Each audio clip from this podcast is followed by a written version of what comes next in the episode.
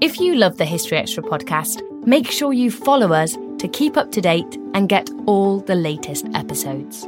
Thanks for your support, and I do hope you enjoy this episode. This episode is brought to you by Indeed.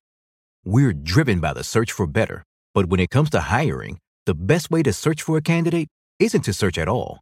Don't search, match with Indeed. Use Indeed for scheduling, screening, and messaging so you can connect with candidates faster.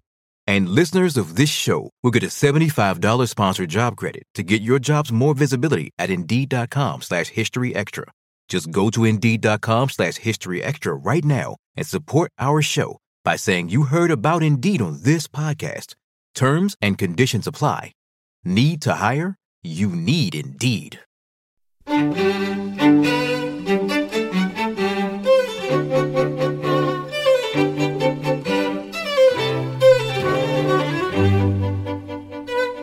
Hello and welcome to the BBC History Magazine's weekly podcast. I'm Dave Musgrove and I edit the magazine.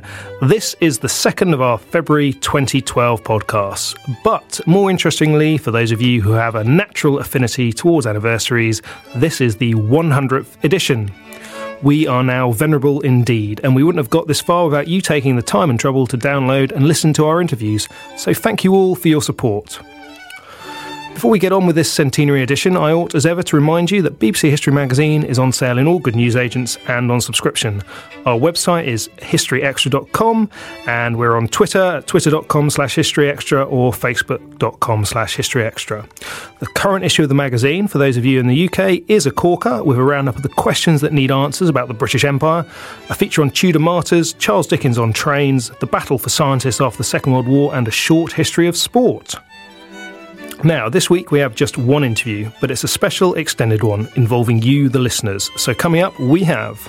If I ever thought that we got to the moment where we knew everything there was to know about the First Crusade and everyone was going to agree, I would actually be quite horrified because it would kill it as a subject. That was Tom Asbridge of Queen Mary University of London on the Crusades. Just before we start with the interview with Tom, I have a special anniversary offer for you. To celebrate our 100th podcast, we're offering all UK listeners an opportunity to sample BBC History Magazine for free.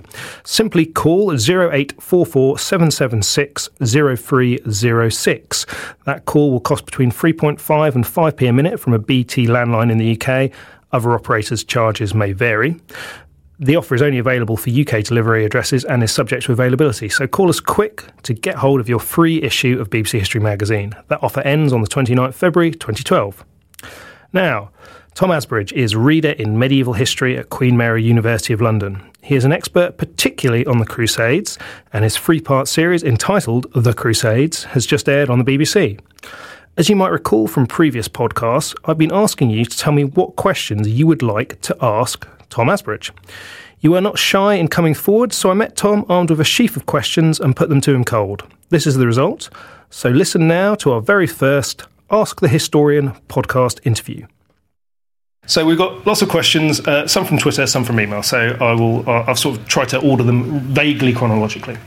Um, the first question is, is from Twitter. It's from uh, Marlin Books Limited, which I assume is a, there's a person behind that. But uh, the question is, what do you think was the principal motivation for the Crusades? Actual re- religious concerns, land, or long-term prosperity? Now that's a, a question that you did consider in your series, but perhaps you'd like to run over the answer again. Well, I guess one of the things we should say right from the start, if we're talking about something like the First Crusade, is this, there are so many people who enlist in the First Crusade, somewhere between 60 and 100,000 people, that I think it would be impossible to come up with a singular answer to say this is the sole purpose, the sole motivation for every single human being that participated in this massive venture. Um, similarly, I guess I'm also uh, of the mind that it's, it's not in our own world now always necessary to only have one purpose for doing something. I think that's also very, very much true in the Middle Ages. And I think one of the things that's most fascinating about the Middle Ages, one of the things that, that keeps me interested in it as a, as a period of history, is the kind of the moments that gel with what we're familiar with today and the moments which are unfamiliar. And I think one of the things that's striking about the First Crusade is there are elements in motivation that seem to be uh, immiscible, things that couldn't be coexisting at one and the same time, that I think in the Middle Ages have no real difficulty uh, existing in that way. So, on the one hand, there's a very strong argument uh, in current scholarship and current historiography, and something that I pursue and, and argue in the series, which is that d- religious devotion is at the core of people's decision to answer the call to crusade.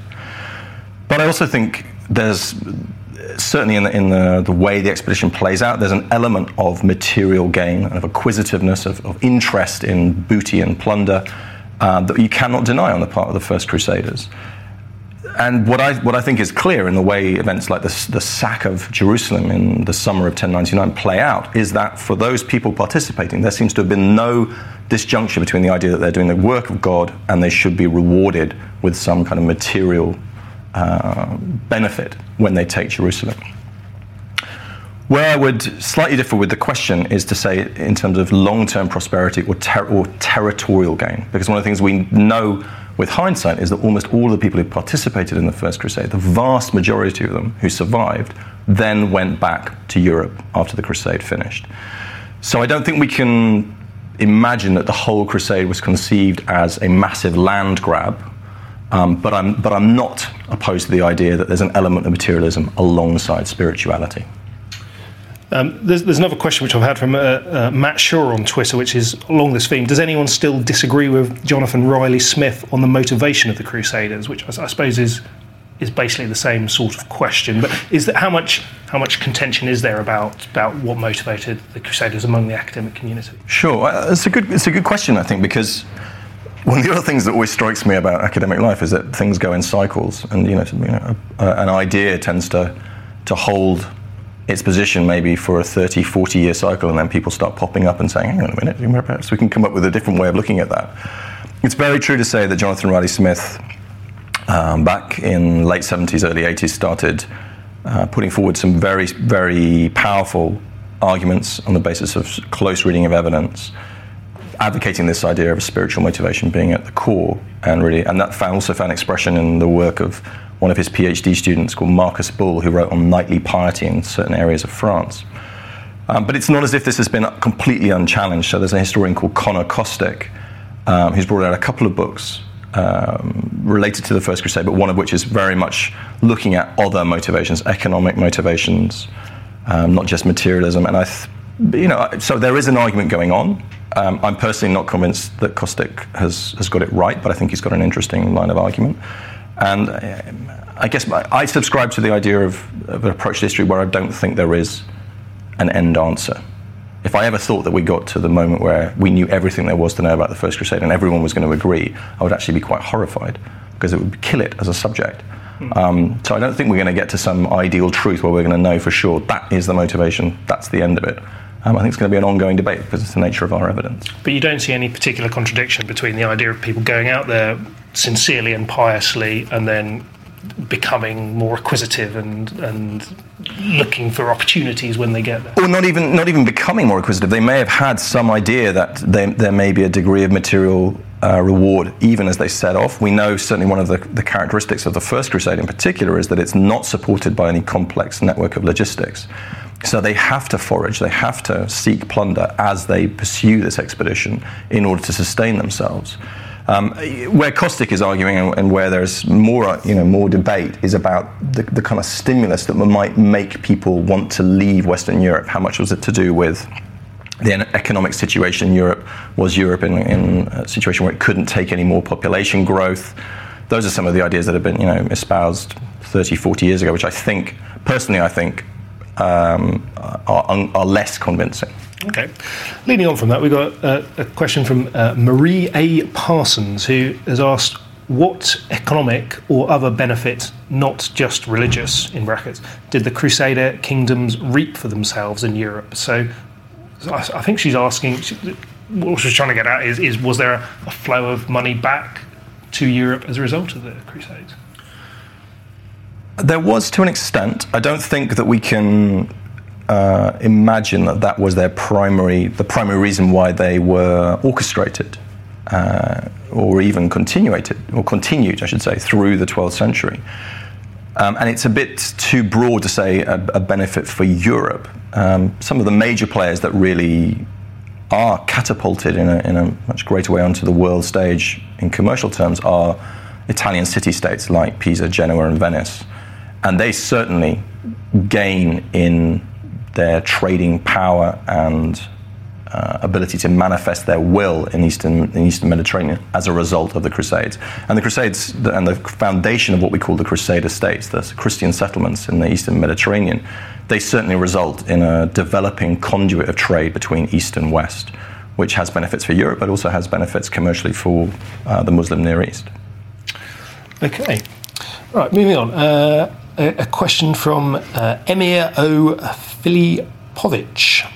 How instrumental was the belief of Crusaders in the success of the First Crusade, especially in the context of faced adversities? Now, you did cover this a bit, I suppose, in the uh, in the in the siege of Antioch story, where the, the, the, famously the Holy Lance is found, and that seems to spur him on. But so so he's asking what was how important was the, the, the belief in in pushing the Crusaders forward. Okay, um, well, I think personally, I think it's fantastically significant in terms of enabling the Crusaders to persevere and take, at certain points, take enormous risks that might not have been uh, undertaken or faced by an army in a more normative situation. I'm thinking in particular of the decision uh, in the spring of 1099 when the Crusaders, in what we think of now as modern day Lebanon, and it makes a, a a fairly bold, almost suicidal decision to march straight on Jerusalem without conquering any cities on the way, basically without having any kind of escape route. Uh, conscious of the fact that Jerusalem is going to face um, a relief, the arrival of a relief army from Egypt within weeks, maybe a month and a half, which is what it turns out to be, and that the clock is going to be ticking throughout this period. Uh, and that they, you know, they've got to get to Jerusalem, they've got to take the city, or they're going to die. Um, and I think that is from the from the the eyewitness testimony, which reveals actually um, how it was not just the named knights or, or leaders, but the, the more ordinary crusaders who were calling, almost baying for this, this decision to be made and forcing the hands of the leadership. I think we get a sense that that, that is at the heart, religious devotion is at the heart of that decision. At the same time, um, I've written extensively on this. Uh, and there's also uh, a very important element in the first episode of the, the TV series. There are moments where I think we can try to understand the texture of the First Crusaders' piety in a little bit more detail and a little more in a, in a more human light. Because uh, it's long been argued that the discovery of the Holy Lance at Antioch in June 1098 was the key catalyst to their decision to then go out and face a Muslim relief army in battle for me, there's a difficulty in the traditional story about the discovery of the Holy Lance um, because it's uh, found by Peter Bartholomew on the 14th of June 1098, but a decision to go to battle is not actually made for another 14 days until the 28th of June. And for a number of years now, I've been fascinated by what happened in those 14 days. Why was there this, this delay when, according to some eyewitnesses, you get the impression that the Crusaders literally sprinted out of the gates of Antioch after finding the Holy Lance? Um, and there are a number of possibilities, uh, and I think one of the most intriguing is that suggested by uh, the testimony of uh, Armenian contemporary called Matthew of Edessa, who suggests that the First Crusaders actually considered surrender at this point to the Muslim forces. And to me, that gives a sense that although the Holy Lance provided uh, a boost to morale, it was not all encompassing or, you know, or, overwhelming. And to me, that gives a slightly more human sense of how these crusaders may have, may have operated. Even if they thought God was uh, giving them his backing by discovering the lance, that wasn't enough to send them to their deaths, to, to what they thought would be suicide, effectively. Okay, we've got a, a slightly left field question here from uh, Katie Engelhardt, who asks how much were Crusaders paid, and how long was the average anti heretical tour of duty? So, I'm not sure, is, is there an answer to this? In terms of um, duration, the only time when we start to get m- more of a sense of there being a fixed term is when we get into the late 12th and really into the early 13th century. Uh, and in those, once we've got to that sort of more mature developed period of crusading history where some of the institutions of crusading uh, have been established. Then, in something like the Albigensian Crusade, a crusade launched into southern France, uh, and the Pyrenees region uh, against Cathar heretics, then we do see people expecting to only have to fight for one month, and that, that one month of, you know, of, of fighting will be their term, and then they'll go back home. Uh, we see something similar uh, on an expedition, for example, the, the Fifth Crusade into Egypt uh, in the late 12 teens and in the early 1220s, where people seem to have expected to fight for, say, a summer period and then return. And it's one of the things we also see changing in this period is the way people get to Crusade is normally now by ship, and therefore it's actually possible for these people to sail into Egypt, do their three months, and go home. And while that brings a, uh, constant refreshing of manpower, it also leads to quite a lot of destabilization uh, in crusading forces and a lack of ingrained determination to, to see uh, a war through. Reflecting back on what we were talking about earlier on with, say, the First Crusade and their, their utter determination to reconquer Jerusalem, that seems to ebb somewhat by the time of the Fifth Crusade. Um, but other than that, we don't. There, there aren't for all Crusade forces a fixed term, and neither is there a, a fixed term of pay. Again, pay comes into the, the picture uh, around the time of the Third Crusade. We start to get details of what individual kings are paying knights uh, or those below knights to actually fight, but the, there's no fixed going rate. And, the, and, what you can do if you've got enough money is basically buy out someone else's knights so that they'll come over to your side, mm. start fighting for you as opposed to the, the French king. If you were paid to go on crusade, if you were a, a foot soldier paid, would, would you still get the spiritual benefit of being a crusader in the, in the eyes of the medieval church? Yes. Yeah. Um, Okay, um, still on this, uh, on, on the period of uh, Saladin and the Third Crusade, uh, from James Taunton on Twitter. If Philip II hadn't bottled it and gone home, would the Third Crusade have ended in Saladin's death and Christian victory? Did Philip II bottle it? Well, this, is, this, is, the French King Philip Augustus. This is yeah. So this is Philip II, Philip Augustus, uh, ruler of the Capetian House of France. Um, rival to the Angevin House, which is you could call it the English kingdom, but it's also uh, a realm that has control over large swathes of what we now think of French territory. Um, and he's a particip- major participant on the Third Crusade and arrives in Acre um, shortly before Richard the Lionheart uh, arrives in Acre in the spring, summer of 1191. And what's distinctive about Philip is he, he stays to see the, the capture of Acre during the Third Crusade, um, but relatively soon after that, in the middle of the summer, decides to go back home to say that he bottled it, uh, I think it depends about your perspective. Uh, in one way, you could argue he did exactly what you should do if you're a, if you're a sensible king, and if your priority is actually your kingdom at home. He came and he made his crusading vow. He fulfilled his crusading vow, which is a lot of kings don't do that. So he actually went on crusade, uh, traveled to the east, did something substantial, helping in a, in a very significant way to take Acre, to move the crusade on, and then realized I better get home, make sure my kingdom is not falling apart, and look after what's you know, my primary concern, my crown. Um, Richard didn't do that. And because of that, because Philip had gone back to Europe and was a major rival to the Angevin world, I think from that moment onwards, Richard the Lionheart was constantly wondering about what Philip Augustus was going to do in his absence, whether, Richard was actually going to come back to any kind of surviving Angevin realm. So it's, I, I, would argue that one of the contributory factors, going back to the question, is if we think about a counterfactual way of interpreting the Third Crusade, is not so much what Philip would have contributed himself just, but also how that might have affected Richard the Lionheart's mindset and Richard's determination to try to get back to Western Europe uh, when he could, you know, at certain crunch points, especially the, the spring, summer of 1192. Um, so I think it's it's there that the, the real significance comes, not so much in what Philip himself would have done, because the the majority of what we would call French Crusaders, and is, these are very um, imprecise terms at this point, people who'd been in Philip Augustus's contingent, the majority of them stay and one way or another fight alongside Richard the Lionheart through much of the remainder of the Third Crusade. Uh, we've got a, a, tweet from Gareth Barnes, who I'm sure means this in a, in a witty way, so don't, don't, don't take offense. What does this series add that wasn't already presented by Terry Jones? Jones was funnier and wore mail. Now, Terry Jones, of course, Monty Python presented the series on Christmas. There's a, there's a, there's a broader question here, isn't there? It's that you're a historian, not really out to be funny, but how does, how does making a TV programme gel with being a, an academic historian?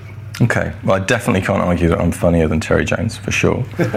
um, I would say one, one minor thing, uh, which is that I also didn't fire uh, catapult stones or trebuchet stones at, at a beautiful castle in Turkey, which I'm sure wasn't Terry Jones's own decision, but and during that series, as a, as a young PhD student working on the Principality of Antioch in the early 90s, when that series was being made, I was absolutely aghast to see that once the program came out, that they, they built a trebuchet and actually fired real stones at a real castle, uh, which just turned out to be my favourite castle in the world, a little known castle called Cursat or Qusair, just near the border with Syria. So I didn't do that, managed to step back from that uh, in the series. Uh, on the more substantial, serious point, so I suppose two things. What, what have we done to advance uh, understanding, and how does it gel with being an academic? Uh, of course, I, I, can't argue that we've completely rewritten the history of the Crusades or our understanding of the Crusades. The series is, is based on uh, a book that I wrote, which was a single volume history of the Crusades, which took me about six years to research and write and it is very, very closely tied to that. And I wouldn't. I think one of the things I'm pleased about, and and in some ways surprised about, is that I am. I do feel that the series is a representation of what I want to say, given the fact we had we were given three hours, no more than three hours, the budget we had, the time we had. I think it's the best job that we could have done, and, the, and, it, and, it, represents what I would want to say in that period. So I, am not going to come and, and state, oh, you know, they made me say this, they made me say that. It was a it was a cut down version of what we could have done. Within that, within those constraints, I think it's the best job we could present. Alongside that, what I what I argued for, and I was very pleased that we managed to hold on to, is that I wanted to have within each episode something that was new, something that I thought could stand at the core of each episode and help to try to advance uh, general understanding and audiences' understanding and, and represent my own research. So in episode one, that was the uh, exploration of the impact of the Holy Lance at Antioch and the decision to then go to Venice and see this Armenian manuscript to discuss this alternative view of how the lance might have affected uh, the progress of this crusade. In episode two, then it was um, looking at Saladin's taking of Jerusalem in 1187 and the pretty controversial suggestion that he may have, may have intended uh, to actually execute or massacre large sections of the Jerusalemite population at, at, that point and show the audience that actually that's not that suggestion's not coming from some antagonistic Christian source. It's actually coming from the source closest to Saladin himself, a man called Imad al-Din, Imad al-Din al-Isfahani, uh, a Persian scholar who was by this point one of Saladin's scribes, almost his right-hand man, who came to Jerusalem just the day after it fell and is really t- showing us what Saladin wanted to say about his conquest. Um, so that was at the core of episode two and episode three. Uh, the whole idea of the resonance of the of the Crusades and how they uh, impact upon world history and how they may or may not have affected the relationship between Islam and the West. Because my my current work in setting up a new master's program and a new center of, of excellence in the study of Islam and the West has made me think about the way crusade, where crusades sit in this much bigger picture uh, a lot over the last couple of years. And that, that meant that in episode three, one of the things I wanted to do most importantly was to try to give some time to think about what I perceive as the, the real impact of the Crusades. Um, another tweet, uh, which is specifically about the, the program from Kaz. Um, how does a non academic get to view some of the manuscripts that he saw? You, you looked at some of these lovely illuminated medieval texts all over the all over Europe and and, and, and the Middle East.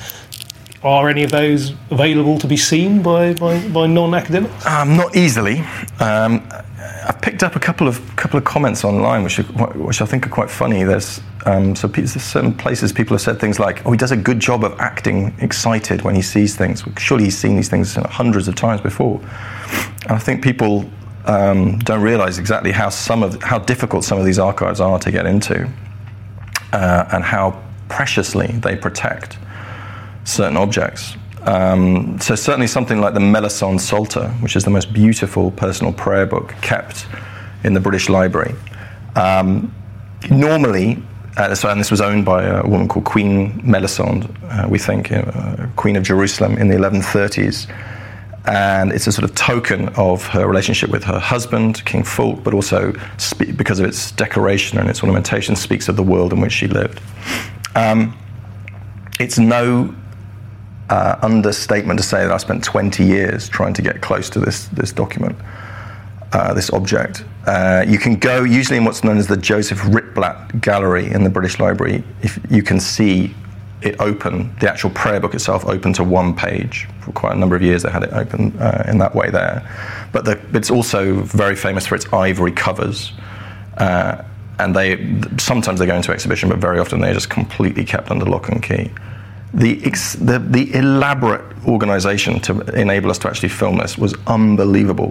One of the curators spent an entire day working out the route that the box that these things were kept in was going to take through the British Library so that it would never go into any public space from where it's kept in the vaults to the room we were filming in because he's not permitted to allow it out of any secure uh, location. And they were really, really reticent about letting us anywhere near it. And even I had to have a page turner for that particular manuscript. It's the only manuscript they wouldn't let me actually touch because they're so obsessed with its preservation. And you know, I, I can understand that, but I also think there's a, a, balance between that and exactly as the person who's asking the question uh, states, allowing the public, the world at large, to be able to see these these beautiful objects.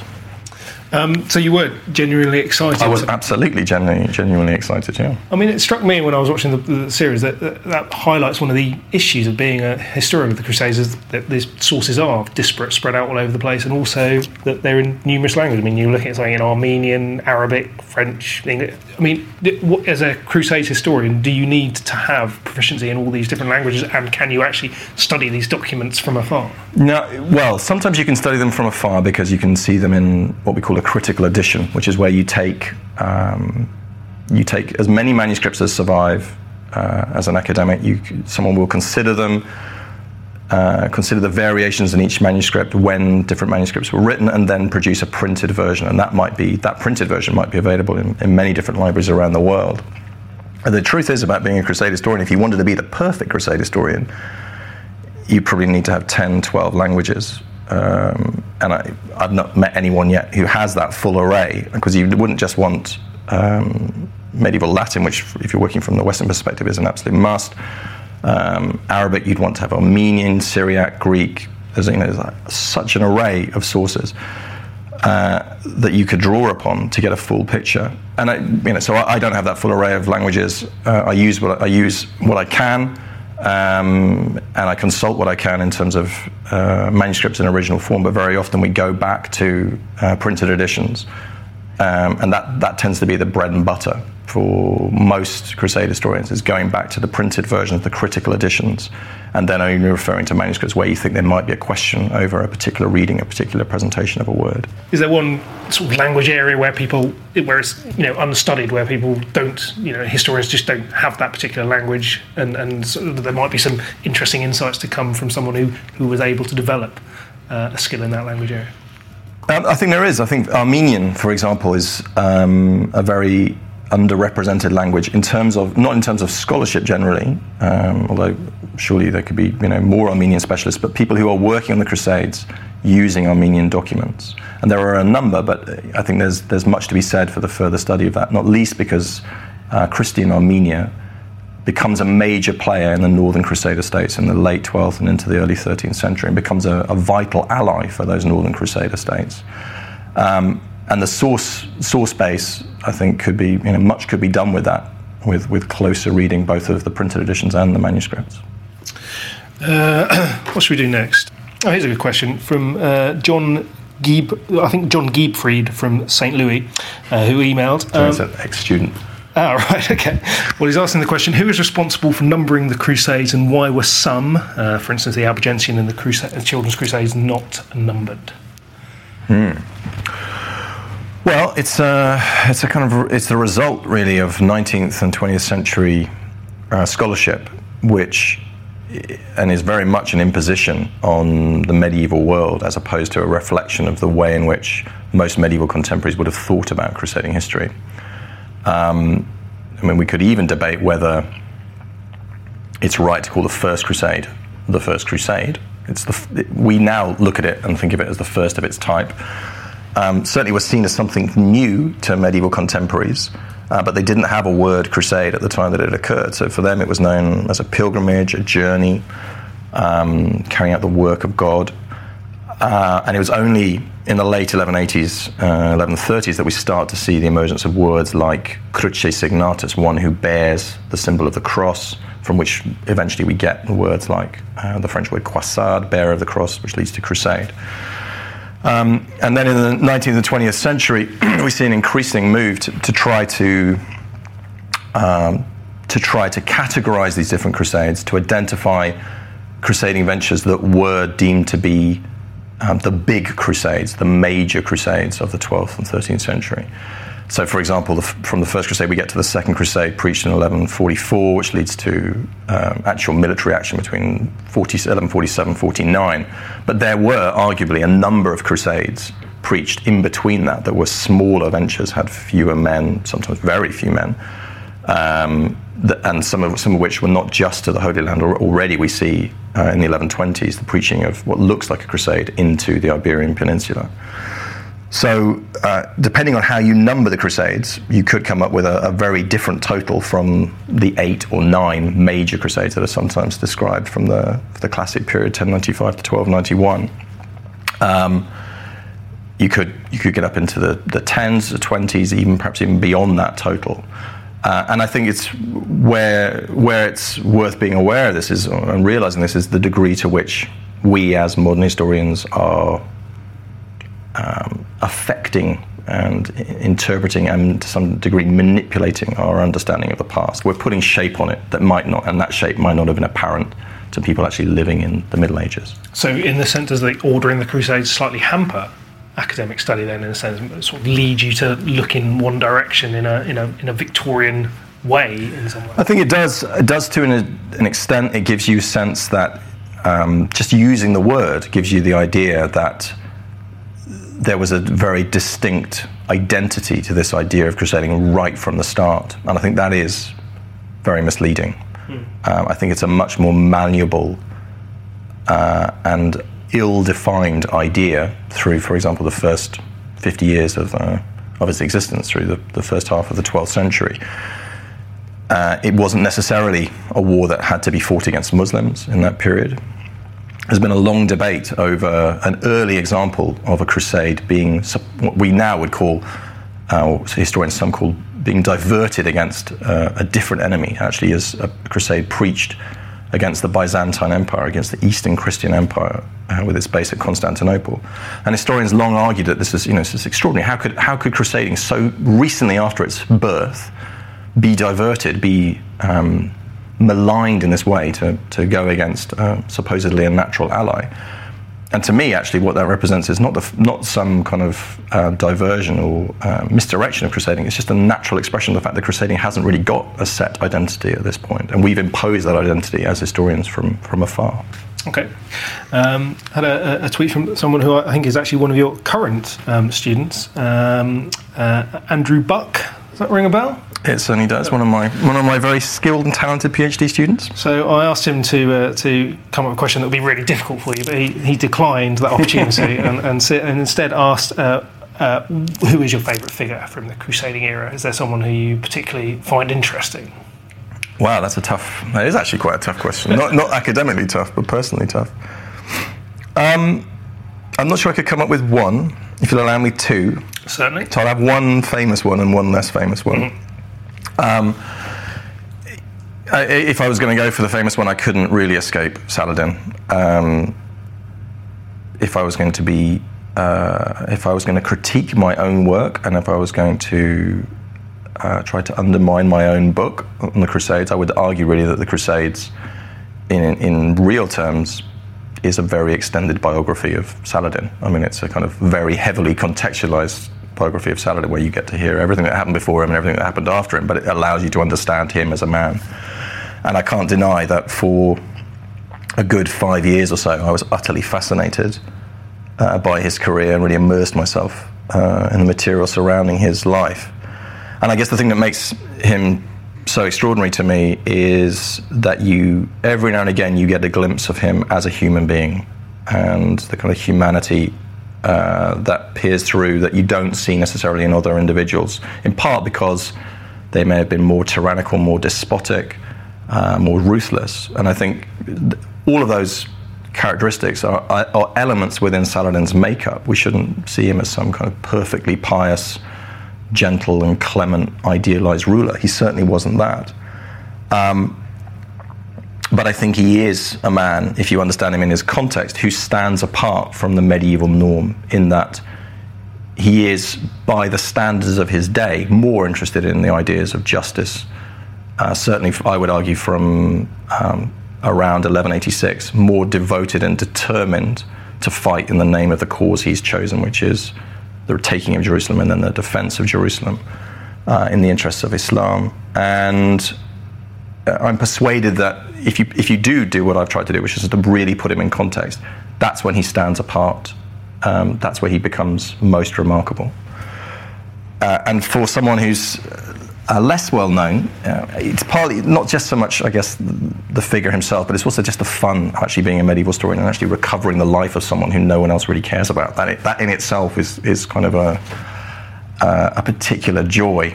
And so that would have to be uh, someone called Robert Fitzfulke the Leper, who was an early settler in the Principality of Antioch, held a number of uh, strategically important sites in the Principality. Uh, seems at one point to have even established a friendship with a local Muslim ruler of Damascus uh, in the uh, 11 teens uh, and was a major player in the principality. But one of the things that makes him so, that, so then so fascinating is he's subsequently captured by this same Muslim uh, leader and actually executed. Um, having thought that he was going to get clement treatment, the Muslim ruler Tughtegan decides to decapitate him on the spot and have his head turned into a jewel encrusted drinking cup. And I guess it's that sort of paradox, that sort of combination of um, his life, his, his fascinating name, Fitzfulke the leper. We know very little about his life, whether he was a leper, whether he was the son of a leper and then his slightly grim ending, which um, always made him an attractive character for me. Right. Um, we've got a, a, couple here which I'll conflate because I, I, suspect you might want to uh, answer in the same way. Um, uh, one from Dan Oencia, which is why did they stop crusading? And uh, one from James Aitchison, why were there no concerted efforts by the Latins to reconquer the Holy Land after the fall of Acre in 1291? Okay, so, well, I mean, one answer is to say that they didn't stop crusading um, and they didn't give up entirely on the Holy Land. So the fall of Acre in 1291 certainly prompted a, a reaction in the West. It prompted a, a high degree of shock, um, of questioning, not least the questioning of, you know, if this is God's work, if God supports the idea of crusading, how can this have occurred? Um, and it prompted for example, the, the, the writing uh, of a whole series of treatises on the idea of, of what must now be done to reconquer the Holy Land. And uh, in the late 13th and on into the 14th century, there was lots of talk of launching further crusades, further crusading ventures, some of which got off the ground in, in small scale. Very briefly, even in um, 1365, um, a crusading force managed for a short period of time to, to, re, to take control of Alexandria in Egypt. Um, and then in future uh, decades and centuries, crusading as an idea did continue, did continue to be utilized by what we'd now call the Catholic Church. Um, but most crusades were then targeted either against uh, heretics, against Muslim opponents in Eastern Europe, uh, such as the Ottomans, uh, or against the political enemies of um, the papacy. So it's not as if the idea of crusading um, disappeared off, uh, off the radar entirely after 1291. There is, a more, uh, there is, however, I think, an interesting subtext to the question, um, which is in a way to say, well, how, how did it happen? How did 1291 happen? How shocked was Europe really that the Holy Land had fallen? And I think it's easy to imagine somehow that every single person who lived in Western Europe every morning woke up you know, with a uh, with dawn and thought to themselves, "My God, what's happening in the Holy Land?" You know, they're utterly obsessed with it that they thought about it every moment of their waking lives. Um, and I think that is entirely an illusion. I think um, the fate of the Holy Land, the fate of what we now call the Crusader states was significant, but it was never enough to completely um, drive Western Europe in terms of a war effort, in terms of com- continuing uh, a constant flow of supply, support, manpower to the embattled Near East. Um, and that's largely because it's geographically distant, because, of course, it's, Europe itself is far from a peaceful and um, placid environment. There are lots of uh, localized wars, localized difficulties taking place that are obsessing uh, population and ruling elites. And so the distant Holy Land often takes second place or even fourth or fifth place uh, alongside those other considerations.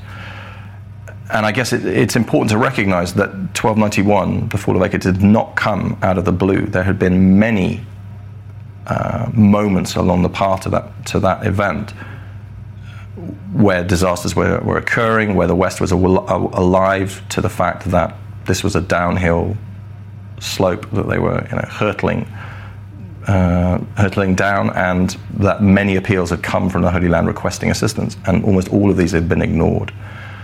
Um, and I think why it's so important to recognize this is just you know to recognize not everyone was obsessed, not everyone was focused or channeling their energy towards the defense of the Holy Land. It was a peripheral war, a frontier war. Let's move on to one from Michael Rancer, who's, who's particularly interested in, in, in, what happened to the Jewish population in the Crusades. He wants to know um, uh, how large was the Jewish population, um, and did they play any role in the battles, and how were they treated by the Crusaders um, during and after battle, in contrast to how Muslims were treated? Lots of questions there. But, okay, so I'm, I'm, assuming the question is to do with um, Jews living in the Near and Middle East, yes. as opposed to yeah. Jewish populations in Europe, because obviously they um, experience some some horrors at the hands of, of armies like the First Crusaders, who carry out pogroms against the Jews um, in the Rhineland uh, before they before they actually leave Europe and head for the Holy Land. Um, so, in terms of the treatment, uh, survival and treatment of the Jewish population um, in what we might call the Crusader states, uh, I, I, think we have to avoid sort of extre- you know, the extremities of, of the argument. So, one one suggestion has been uh, in the past, for example, that when Jerusalem is taken, the entire population of Jerusalem in 1099, both Muslim and Jewish, is massacred. Uh, I don't think the closest and best evidence bears that out. Uh, and I'm here talking about something like the Geniza documents, the Geniza letters written by um, the Jewish population towards the end of the 11th century. Closest eyewitness testimony we really, really have to these events, um, reflecting that Jews did survive in Jerusalem, as did Muslims, that the, the total number of dead was, was certainly less than um, 70,000, which is the, the highest estimate we get from uh, Muslim testimony. Um, so I don't think um, Jews are entirely uh, wiped out in something like the Kingdom of Jerusalem. However, we shouldn't go to the, we shouldn't swing the pendulum the other fully to the other direction and say that um, the, the new Christian overlords of the Near East were suddenly far more tolerant and understanding of, of Jewish populations within their lands. Um, because what, what becomes clear when you look at the 12th and 13th century uh, world of, say, the Kingdom of Jerusalem, is that what mattered was not just being a, not just being a Christian, but actually being a Western European Christian, and that it was something of a two-tier society in that way, in which even even Eastern Christians uh, were categorized as very different from Western Christians. And so you have the kind of the, the crowd or the, the group that are part of the ruling elite, those from the, what we call the Latin West, and then Jews, Eastern Christians, Muslim population, largely uh, bundled together as a second secondary group of population. Um, and so I suppose the, the, treatment sits somewhere between massacre and full um, uh, coexistence. It's, it's somewhere in the middle ground.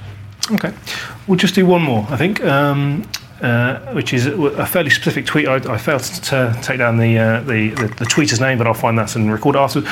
Why didn't you talk about the German Crusades of the 13th century in your TV series? Um, I presume there's a fairly simple reason that you only had three hours, but yeah. Um, well, I think there's a more fundamental question at the heart of that, which is, is how you organise your material, I guess. Um, and an easy answer uh, uh, would be to just say, well, we, exactly, you just said we had three hours, and what are you going to put in three hours? And that is a, that is a very tough task to decide what goes in, what doesn't go in, and there is you know an ocean of material that I had to to put to one side. Some of my most treasured. Uh, events from this period, you know, some of the things, some of the analysis, some of the individual, some of the sources that are most important to me that didn't make it anywhere near the series. Um, I, I think more substantively, however, something I'd want to say is that I, I do believe that if you're going to try to make something comprehensible for a general audience, and you're going to try to allow an audience to follow uh, a subject that is that is as encompassing as the Crusades, that covers two centuries of history, and could could easily we could have taken to five centuries and beyond if we wanted to look at later crusading in other theatres of war. Um, if you want to do that, you have to find some kind of um, principles that will allow you to give shape. And so, my principle, both in writing um, the book on which the series is based and, and lay at the heart of the series as well, was to look at the, what we call the war for the Holy Land. So, the contest for control of Jerusalem and the wider Holy Land.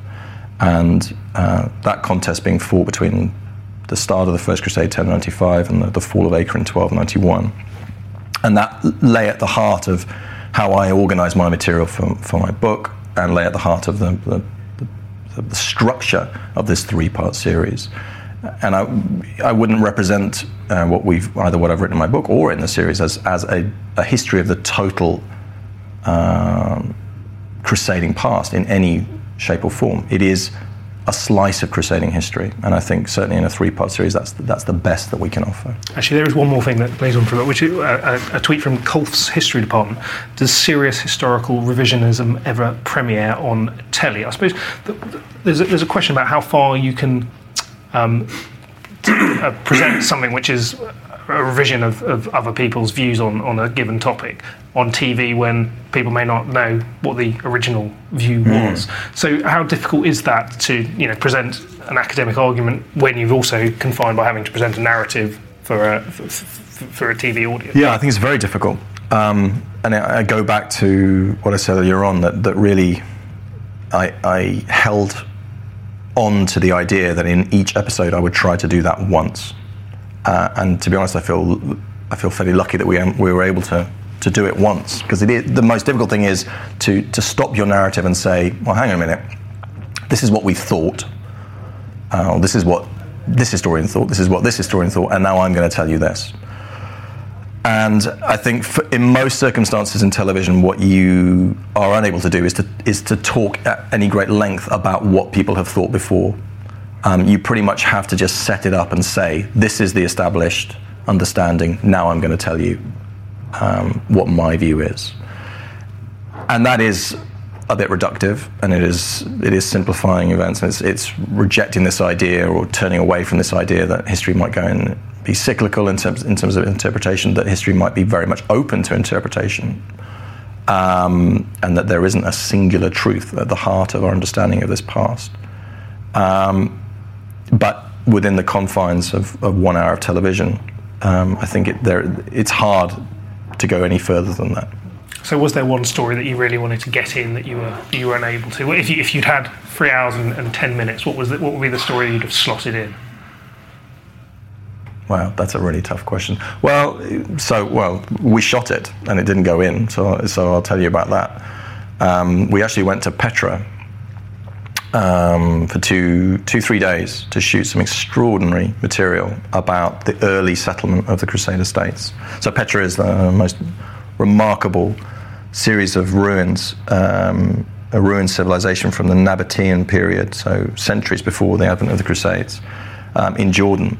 Um, and within the confines of Petra itself, there's one Crusader castle that survives. And just on the fringes of, of uh, the ruins of Petra, another, another Crusader castle was also built. And we went to both of these sites to talk about the difficulties of settling in the Holy Land, and um, especially in a place like, like Petra in modern day Jordan, very much a, an arid desert environment. And we were able to persuade an archaeological team to bring along the skeletal remains of uh, bodies they'd found buried in rock cut graves in this second castle, Al Waira. And it was an extraordinary moment. We, we sat in, in amongst these ruins, and I held uh, the bones of uh, um, eight to 12 month old child uh, who had died in the Holy Land during this early wave of settlement, almost certainly because of malnourishment, malnutrition, because they were unable to adjust their diet to the needs of uh, the Levant and also unable to get enough fresh fruit in this uh, slightly hostile environment in which they were living. And uh, for me, because I'm not an archaeologist, uh, you know, on the very, you know, very simple terms, it, it's remarkable, it's extraordinary to come that close to the physical remains of someone who lived through this world. Um, and at the same time, it, for me, it evoked this idea of how fragile um, the Latin Christian or Western Christian foothold in the Near East was in the early 12th century. So that was a story I very much wanted to tell. It's also, not surprisingly, given how amazing Petra is, visually it was utterly fantastic. Just proved to be impossible to get it into uh, episode two. Thank you very much for that, for answering those wide ranging questions. You've, I think you've demonstrated your, your depth of scholarship there by being able to talk about, um, uh, well, you know, everything, pretty much everything about the Crusades there, I think we covered. So thank you very much for your time. Absolutely, my pleasure. This episode is brought to you by Indeed. We're driven by the search for better, but when it comes to hiring, the best way to search for a candidate isn't to search at all. Don't search match with Indeed. Use Indeed for scheduling, screening, and messaging so you can connect with candidates faster. And listeners of this show will get a $75 sponsored job credit to get your jobs more visibility at Indeed.com slash History Extra. Just go to Indeed.com slash History Extra right now and support our show by saying you heard about Indeed on this podcast. Terms and conditions apply. Need to hire? You need Indeed. We don't always realize just how much our negative thoughts and experiences stick with us and weigh us down. You may find your brain constantly running through a highlight reel of bad moments. That comment your friend made last week that hurt your feelings. That frustrating thing your mum does. Or that silly thing you said in a meeting. Maybe it's time to get it all off your chest. Whether it's a tiny annoyance or something much bigger, talking about it can give you some relief and lead you to a potential solution. That's where therapy comes in. It's a safe space to share whatever's weighing you down and learn to process it so your internal highlight reel can focus on the good stuff. And BetterHelp offers affordable online therapy on a schedule that works for you. Connect with a licensed therapist by text, phone, or video call. Start the process in minutes and switch therapists anytime. Let it out with BetterHelp. Visit betterhelp.com slash historyextra today to get 10% off your first month. That's betterhelp, H-E-L-P dot com slash history extra. That was Tom Asbridge. His most recent book, The Crusades, The War for the Holy Land, is published by Simon & Schuster. Thanks to all of you who sent questions in, and apologies to Mark Douglas for missing his details at the end there. It was he who asked the question about the German Crusades. I think this made for a very interesting discussion, but you may disagree. So if you like what we've done here, we can do more Ask the Historian slots. Um, so if you just tell me if you think this is a good or bad approach by the usual mechanisms, that's via Twitter, twitter.com slash historyextra, facebook.com slash historyextra, or just by email to podcast at historyextra.com, then we'll see whether we should carry on with it. And if you do like the format and want more, uh, it would be great to know what subjects, themes, or historians you'd like us to try and cover in the future. That's it for this week's episode. Just a reminder that if you want to take up the offer of the free issue, you need to call the number 0844 776 0306. That offer is only available for UK delivery addresses and is subject to availability. So if you do want to get hold of a free copy of BBC History magazine, call that number before 29th February. BBC History Magazine's weekly podcast is recorded in Bristol and produced by Dave Gibson. Next week, we'll be looking at the influential Tudor tome known as Foxe's Book of Martyrs. Thank you, as ever, for listening. I hope you'll stay with us for our next 100 editions.